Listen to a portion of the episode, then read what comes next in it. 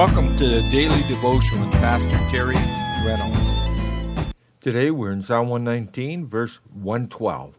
If we read, I have inclined my heart to perform thy statutes always, even unto the end. What a beautiful statement. What a statement of purpose, what a, a direction for his life. It's almost like he sat down and wrote down a, on a piece of paper, what are the things that I want to accomplish in my life? You know, that's probably not a bad thing to do. That we would examine ourselves and say, what am I doing? What, what am I, you know, accomplishing in my life? Well, he saw how important it is to do God's word because in, he knew in the result of doing God's word that he would be blessed. He would be blessed in all that he does. So he's making the purpose, even as Daniel, as we've talked earlier about how Daniel purposed within his heart. May we be men and women to doing purpose. You know, that word incline simply means wanting to do something. You know, for us as Christians, it does require our activity. Certainly, we know, even as we mentioned last time, that by grace we were saved. But what God wants us to do now is just not to seek Him when we seek Him for salvation, but to seek Him daily so we can grow in our walk and, and to know Him. He says, I incline my heart, notice, was deep within to perform. To perform thy statutes is, is to do an action, really, what performs means you know, or an activity. And this word means it, it normally requires some type of training or skill to perform something. You know, if I would go and try to recite a, a poem in front of a, a crowd, it would require some training. I would have to sit down and study it, rehearse it, and say it over and over and over again. And knowing me, I'd probably need some cue cards in front of me. But it, you, you get what I'm talking about. It requires some training And the training that we need to be doing, even as we saw earlier in the psalm, in Psalm 119, where he says, Thy word have I hid in my heart that I might not sin against thee. And he says, Thy word have I hid. He says, It, it requires my act, action on my behalf. Uh, one of the little things that we're doing at church at church that in the bulletin we put a, a verse of the week that all of us at the church can meditate on and think about and, and hide within our hearts. And the purpose of it is that we might start performing, doing the things that those scriptures are telling us to do or encouraging us to do.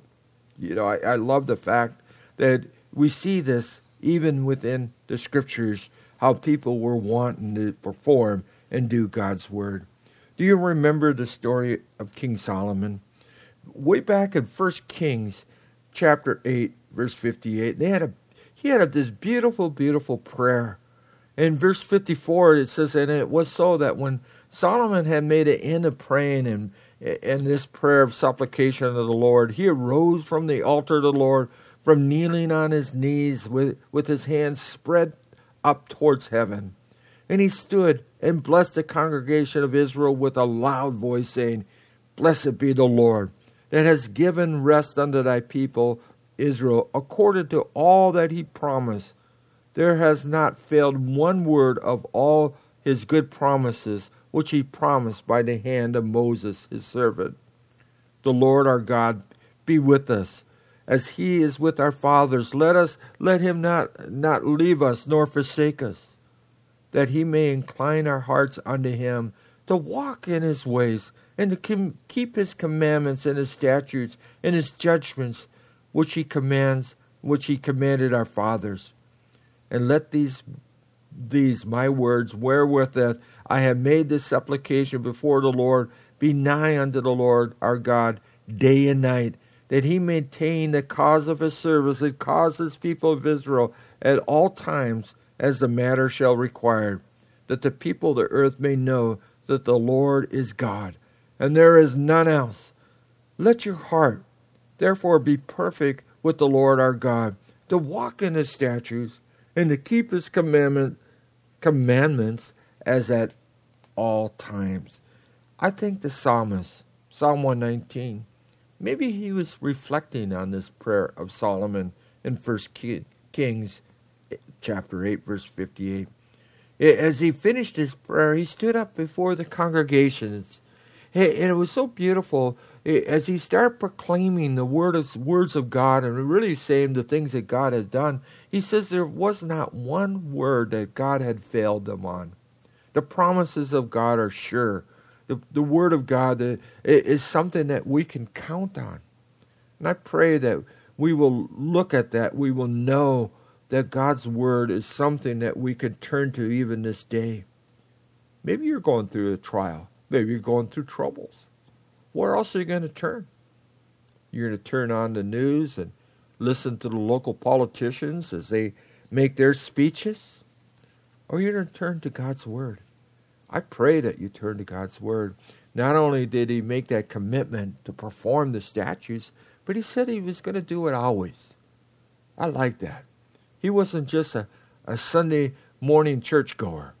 He was a Monday through Saturday, and even on Sunday, he had committed to follow the Lord. Jesus set that example for us, didn't he? When he says, I always do the things that please the Father, he was always seeking to do those things that please God. May we learn that from our Lord and, and seek to follow him this day. Let me leave you with this final thought. In the book of Philippians, chapter 2, we read, For it's God which worketh in you both the will and the do of his good pleasure. God's working in your heart. God's working in your life. Don't be discouraged. Just keep on following the Lord. Incline your heart to the things of God, and he will truly bless you. Until next time, this is Pastor Terry. May God richly bless you. Thank you for taking part in today's program. We would love to hear from you. You can email us at Terry Reynolds at agapechapelOC.org. Again, that's Terry Reynolds at agapechapelOC.org. Or you can write us at Agape Chapel, P.O. Box 4023, Huntington Beach, California 92647. May God richly bless you.